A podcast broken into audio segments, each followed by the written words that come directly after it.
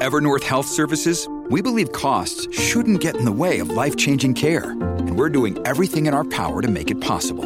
Behavioral health solutions that also keep your projections at their best? It's possible.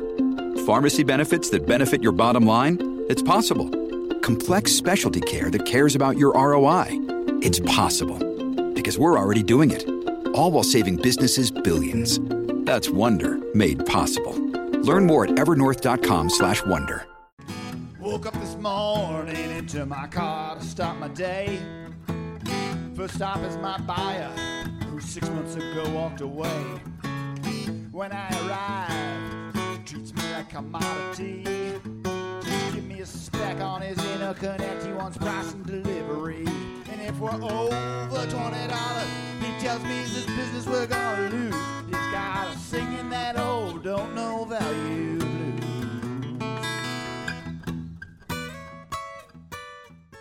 Welcome, everybody, to the Value Clarity Podcast, where we talk about customer perceived value and make sure that everybody in your company is either pointed at your customer perceived value or pointed at the door. I'm Mark Boundy, your host, and today I am thrilled to have Michelle Cirocco.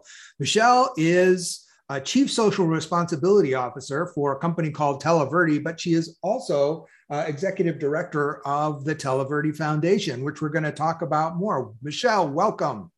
Ah, thank you for having me, Mark. It's great to be here. So Televerde is not just a lead gen company. Televerde is so much more. So tell us about that for starters. Okay, so Televerde is not just a lead gen company. We were started, however, 26 years ago as a lead gen company, but um, I'll give you a little history of the company if you'd like. Yes, I'd love that. Okay, perfect. So we'll And start you've there. been, you've been there for a, a huge chunk of it. So um, I- this is I have. first in history. Sometimes I think Televerde was started for the sole purpose of me having a career in my life, but that's a different story for a different day. Um, so Televerde was founded in 1994. Um, based on the idea that providing women in prison with jobs and training and education that we could build a profitable business that would um, enable us to build a profitable business and provide the incarcerated women with the skills necessary to um, transition back into the community successfully. And and it was really just a it was a passion project of a gentleman who was involved in prison ministries who felt there wasn't enough being done for the women to prepare them to come back into the community. And he had a background in call centers.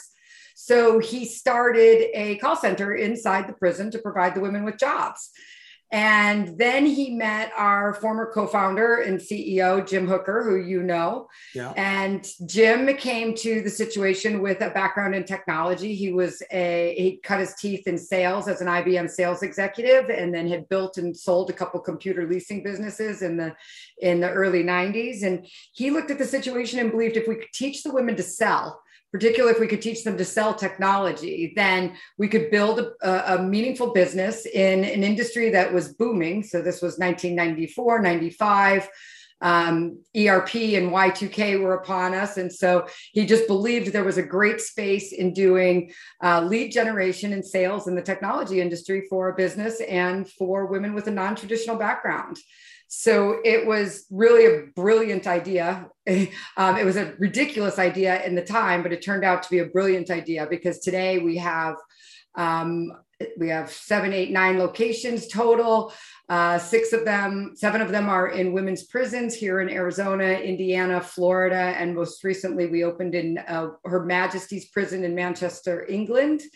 Um, we've had over 3,600 women successfully graduate from the program and go on to develop careers in um, technology sales and marketing and as technical professionals. So, um, just a, a great business that was built, started on just doing lead generation um, in the technology space, but grew and expanded to be able to do um, anything you can imagine along the customer journey from uh, identifying the ideal customer profile, building out the lists, um, doing the digital marketing and the demand generation programs, and then calling them and having those conversations to either generate the lead, nurture the sales opportunity, or actually close the business. And then even going on further to provide that customer support after the sale's been closed. So, um, what started as a lead generation company has now evolved to be a customer lifecycle company. And where a lot of companies decide this is how we're going to do it, we're going to, we're, you know, you, you've focused on the how, where, which is uh, finding jobs and careers for these women who are disadvantaged in terms of careers, especially in tech. Uh, of course, I think maybe all women have got disadvantage in tuck, but that's a different podcast. That's a different, yeah, that's um, another podcast. that's another podcast series. Um, but it turns out that you that this how has a what? It has a benefit for customers, and, and it's it's not just a warm fuzzy for your clients, the business that hire Televerde. They actually get something from this. Well, yeah. So you know, our customers are kind of the who's who in the technology market space. Like, for example, SAP has been our biggest customer for over 12 years. And then we have customers like Cisco and Epson and GE and Adobe, you know, so these are the biggest and brightest brands in technology, and they can spend their money wherever they choose. Um, but you know, buying from us because of our business model is not the reason why people are going to spend their money. I mean, that might feel good, but in the long run, it's really about the return on the investment.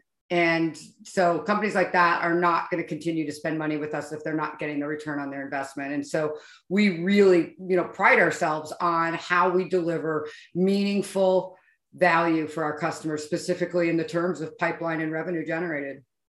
Yeah. And when you think of I'm going to use the term prison labor, right? You think of low cost prison labor and giving better ROI because it's cheap. Um, but your clients aren't worried about the price. They're they're actually the payoff for your client isn't because cost per lead went down. It's just that lead quality went up. That's right. So yeah, by no stretch of the imagination are we a low cost leader in the market because one, we pay the women a fair market wage for the work that they're doing. So they are earning a living while they're there um, something that enables them to take care of themselves while they're incarcerated, as well as develop a nest egg for once they're released to help um, ensure their success. Uh, so that's part of it. But, but, from our client standpoint, it's really about uh, you know you buy the best in the you buy the best in the business because of the results that they deliver, and and we're able to do that because we have a loyal, dedicated committed workforce that's really that's really focused on becoming an extension of the customer sales team that they represent. So I have in my book, I think I talk about this thing called a value network. And so that dedicated workforce has benefits that that actually go to a bunch of different people in your client.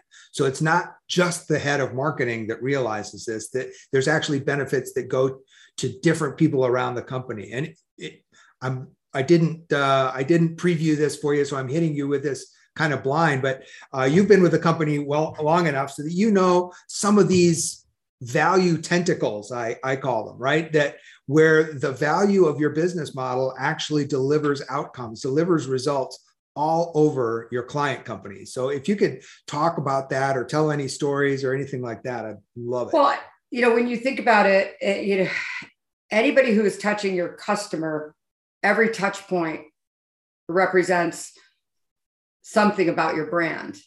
So when the women are calling up and they're having high value conversations with people, regardless of whether or not they become buyers, they are raising awareness for your brand in a meaningful way. And, and so, you know, that, that's a touch point that improves brand marketing because if that person who's having that touch point is doing a crummy job, that also influences brand marketing right so yeah. so having people out there who are the tip of the spear for your brand and they're doing it in a powerful and meaningful way makes a huge difference and then while we're out there having those conversations, we're gathering information from everybody we speak to, regardless of whether or not they become a deliverable for you. But we're gathering information about your market, about what people think about you, what's happening in your industry. And all of that information is aggregated. And that creates value for the people who are in product marketing, for example, because now, now they can better focus how to develop the products where they need to be um, improve the messaging around the products or or address perceptions that might be happening. And then and then you get into kind of the real value right? We're we're generating leads for uh, the sales team which then creates value. You know the, the leads are being marketing may have contracted us to do the work to fill the pipeline. So you know marketing gets the benefit of having uh, good quality full pipe pipeline that you know like i said we deliver measurable value so we're capturing that information and market mr marketing is now able to say you know i got 40 million dollars in my pipeline from you know this amount of money that i spent with televerde and then the downstream of that is all of the leads that were generated that went down to the salespeople. And the salespeople now are getting better quality leads. So their time is better spent so you're making your salespeople more productive, and never mind, salespeople are happy, and that helps solve that constant rift between sales and marketing. That salespeople happy with leads. Marketing sent me another shitty lead, right? So yeah. forgive the language. You can bleep that when you need to. But, uh, that's okay.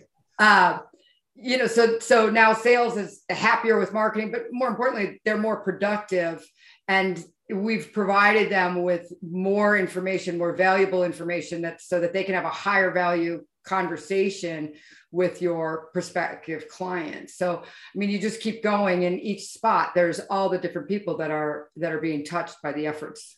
Yeah, you know, you, there's so many things to unpack. There's one that th- these women are highly motivated to have great conversations. They aren't just there for a job like some lead gen employees are. So they are highly motivated to do a great job. You've got the technology. You, you actually mentioned that they are gathering information uh, and making that information available to your clients so that that can inform product marketing and, and marketing decisions. That is not typical of a lot of lead gen companies. And that is a- absolutely not typical of a lot of the conversations you have with a lead gen um, gnome that calls you, right? Yeah. Yeah. Right? The, the typical lead gen gnome um, is rated on on calls, not on call quality. And yeah, it's, you, have got you've got women who are taking pride in in what they're doing. Yeah, most most folks in these types of roles or that are managing those roles, they're people are being measured on um, how many phone calls they made, the length of that phone call meaning they shouldn't be very long. People are people go through a training process that you know in some cases maybe like an hour. You know you might get a new job as uh, in, in one of these roles and maybe you'll go through a half day onboarding session and somebody's going to hand you a script and away you go. Whereas you know we're training people to understand you know never mind our new hire training is weeks just to understand business acumen, learn how to develop rapport, have effective communications, uh, really understand the hierarchy of a business. And then you go into campaign training, um, which is learning the company that you're going to represent and all of the, the value propositions and this, the, where that person plays the com- competitive landscape for that, and really understanding the business of the business of the customers that you represent. And that's you know where it really makes all the difference. Yeah you know i, I say it over and over. And televerde is one of the places where i learned this that a small difference in your product can make a huge difference to your customers or your clients. And th- the fact that you make the huge difference is nice. The fact that your customer realizes it and connects it to your small difference is everything and there's so many companies that don't merchandise that small difference making the huge difference for the customer. They just think they hired the right person and they're so smart. Yeah. Yeah that's true. Now you're also in addition to this the chief responsibility officer uh, you get to be the executive director of the televerde foundation. Tell us about that yeah, well, so it's an interesting, uh, an interesting position that I've found myself in. So 22 years with Televerde. Um, the experience for me was uh, wonderful and rewarding. I started with Televerde uh, back in the 90s when I was serving a seven year sentence at the women's prison here in Arizona. And um, I found Televerde and decided it was going to be the foundation on which I was going to rebuild my life and uh, started on the phones generating leads, just like the girls that we have do today. Uh, was offered a position in sales uh, back in 2002 when I was released and uh, built, you know, started to build my career from there. And along the way, I honestly, it was all about me um, and my career and my life and how much money could I make. But somewhere along the way, I realized the more that I could help the company grow, the more women could have the same opportunity as me. And uh, and so that became my driving force for a lot of years, working with the women, growing the company, uh, focusing on that. And and then when our new CEO came on, and she uh, asked me to be this she she looked at the company and she said, you know, Televerde in this business model is one of the best kept secrets in business, and and I want you to go out and change that. Like, take this job as chief responsibility officer or chief impact officer, and go make us one of the most well known businesses for what we are doing. Like, make the purpose of our organization something that people are aware of and talk about and think about as a best in class model for uh, purpose driven business. And so as I went out to do that work, I started to learn and realize what was happening in our, our country. And, and uh, what I found was shocking. So even though I had been with the company for 22 years, uh, I found that on my watch, if you were, the United States and their desire to be number one at everything had become number one in incarceration. Um, we have 5% of the world's population and 25% of the world's incarcerated people uh, like to put that in perspective, one in two people have an immediate family member that's currently or formerly incarcerated. And yeah, yeah, right. So, so you know, everybody who's listening, like you know, if it's not you, it's the person sitting next to you. You know, half the people in our country have been touched by this problem and and the problem's bigger than just the number of people who've been touched by it as a com- as a country, we're spending $300 billion a year on our criminal justice system. That was billion with a B. And which would probably be okay, right? In business, if it was solving a problem, you'd say, okay, that's great. It's solving a problem. We're fixing something, but it's not. Um, 82% of all people will go back to prison within eight years. And the number one predictor for recidivism is joblessness. And second to that is low income. And so as I started to learn these things and, and find out more, things like four out of five women in prison have children under the age of 18. And uh, the rate of female incarceration has been going up at uh, two times the rate of, of male incarceration. And uh, as I said, the number one predictor is joblessness, and the unemployment rate for incarcerated women is 10 times the national average. So, wow it's shocking you know and so so i learned all of these things and, and my answer to the problem really was that businesses needed to start getting involved and that companies needed to start thinking about how they could solve their talent problems um, by building their own prison to workforce pipelines right? We have companies are complaining they can't find talent we're now that we're on this side of you know the the high unemployment of the pandemic you hear it every day every morning. I turn on my podcast i turn on my you know my news radio and they're talking about the unemployment rate and companies can't find talent and the war on benefits and all of these things that, that companies are doing to attract talent. And we have a population of 70 million people in our country who have a criminal record uh, who are regularly being overlooked. And so from that learning came this came a lot of different things but one of the things along the way was our new ceo um, asked me about starting the Televerde Foundation, and, and the purpose of it was uh, initially was to make sure that the women of Televerde had everything that they needed to to be able to walk out of prison and walk into any company and sit down and have a professional career um, in sales, marketing, or technology and be comfortable and to fit in and to know that they had all of the tools and the resources they needed to be able to um, successfully join and advance in that career role.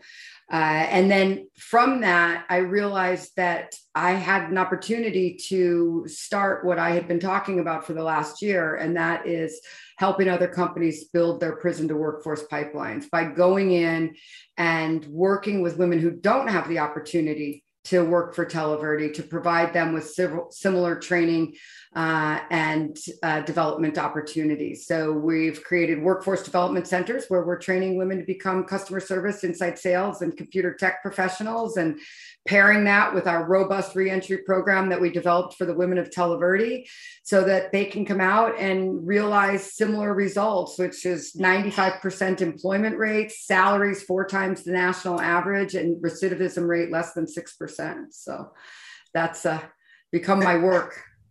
um, what a cool way to spend some of your life.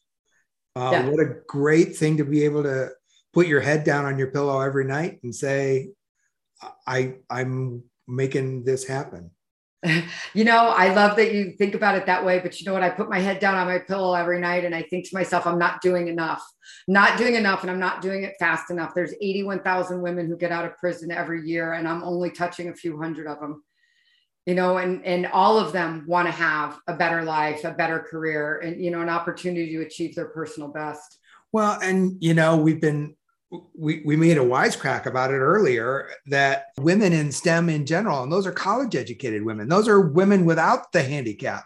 And STEM careers and technology companies don't have nearly enough of those people uh, to begin with. And so right there's this deep well of talent of women who want those kind of jobs and companies who at least are giving lip service to wanting more women yeah why is it why is it so why is it so hard you know we we check a lot of the boxes you know when it comes to diversity and inclusion but the and and everybody's talking about diversity equity and inclusion these days uh, but you know the interesting thing about it is somebody with a criminal record is the one spot where it's actually just socially acceptable to discriminate against.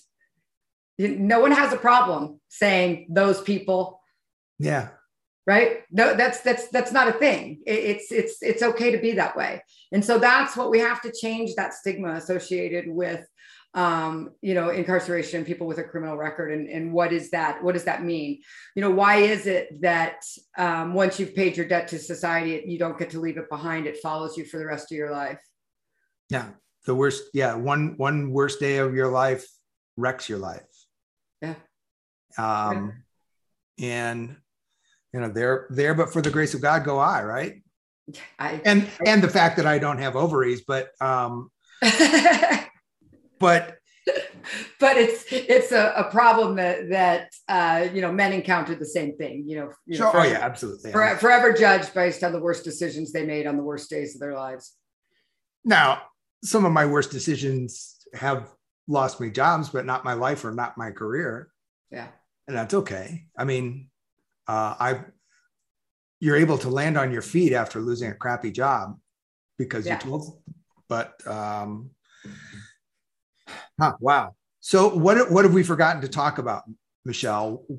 Well, I, I could talk about, I could be self-serving and I could talk about how people can get involved um, and I'm I'm actually really happy to do that. But but do it, it. You know, in all honesty, you know, it, it's a model that you know the, the, foundation model is a model that I believe works best when business gets involved and partners with us. You know, like I said, companies have huge talent gaps that they need to fill, and we are that's our model is to partner with other companies to help them build a talent pool, a pipeline of talent that they can can recruit and intern and hire and and um, it's good for the business it's good for the people and it's good for the community. So uh, i'd love to in, invite, encourage uh, anyone to get in touch with me and let's talk about how your company can get involved in tapping into this talent or supporting our efforts to, to support uh, the women that, that are incarcerated by building uh, a workforce development center that's specific to your needs or even just sponsoring a group of women to go through the program and, and become interns or uh, we have lots of other ways you can get involved as a mentor, as a volunteer, as um, or of course, just to be totally shameless, you can just give us money. That's okay. We, we do shameless around here. Yeah. Uh, so how can people get a hold of you, Michelle? Uh, you can reach me at, you know, e- some of the easiest places to find me always is LinkedIn. I just tell people to go there because there's all the social media, but I'm always on LinkedIn, and it's just Michelle Cirocco, C I R O C C O. Uh, you can email me, michelle.cirocco at televerde.com. Um, in addition to talking to you about the foundation, because that's kind of where my focus is right now today. Um, the, the business of Televerde is uh, phenomenal. We started there. Uh, you've got gaps in your pipeline, your revenue pipeline. As a sales and marketing person, we can help you fill and address those um, and, and really kind of create meaningful value for you and your company in that way by working with us directly and you know michelle the the light bulb that went off for me is the quality of conversation. And i'm adamant with my clients about having everybody who touches the customer having a meaningful conversation recording that getting insights into the customer outcome so that your product development product marketing people can take advantage of what happened during those conversations. And um, you, have lived your life in Televerde it, with a company that has those meaningful conversations and you've kind of touched a lot of clients who don't have those meaningful conversations but i can tell you nobody has those meaningful conversations. Just it, it's very rare and very special that your people do that and that's a huge deal. And I, I think it's going to become a huger bigger deal as companies tend to take that entire sales role and and subdivide it and splinter it. And now we've got sdrs and bdrs and and inside sales and outside sales and technical sales engineers and 15 others. Um, the more we splinter our customer interface the more rare those great conversations get. And partnering with a company that has those great conversations that can roll that flaw roll that problem back that's a big big deal. Yeah, it is. And I would say, like, partnering with us to do it, but also if you, you know, if you're a small organization or if you've got a couple gaps on your BDR, your SDR team, I have, you know, roughly 100 women every year that graduate from the program and they come out and are looking for good companies to go take their skills and their talents to. So um, get in touch with me and we can, you know, work together to get you some good talent uh, for your team as well. Super. Michelle, thank you so much. Um, I really appreciate a great conversation. Far exceeded expectations, um, as you always do. Thank you. well, it's been a pleasure talking to you, Mark. Look forward and, to it uh, again. Uh, Yep. And thanks everybody for joining us on the Value Clarity podcast, where value only exists in your customer's mind, which means that your job in business is a lot more like brain surgery than you might have thought. Thanks and have a high value day. Well, it ain't easy, cause value's in your buyer's brain. If you're selling on only your features, you're gonna drive both of you insane. And if you ignore your customers' outcomes, you're bound to be paying your dues, cause you'll be singing those old don't know value blues.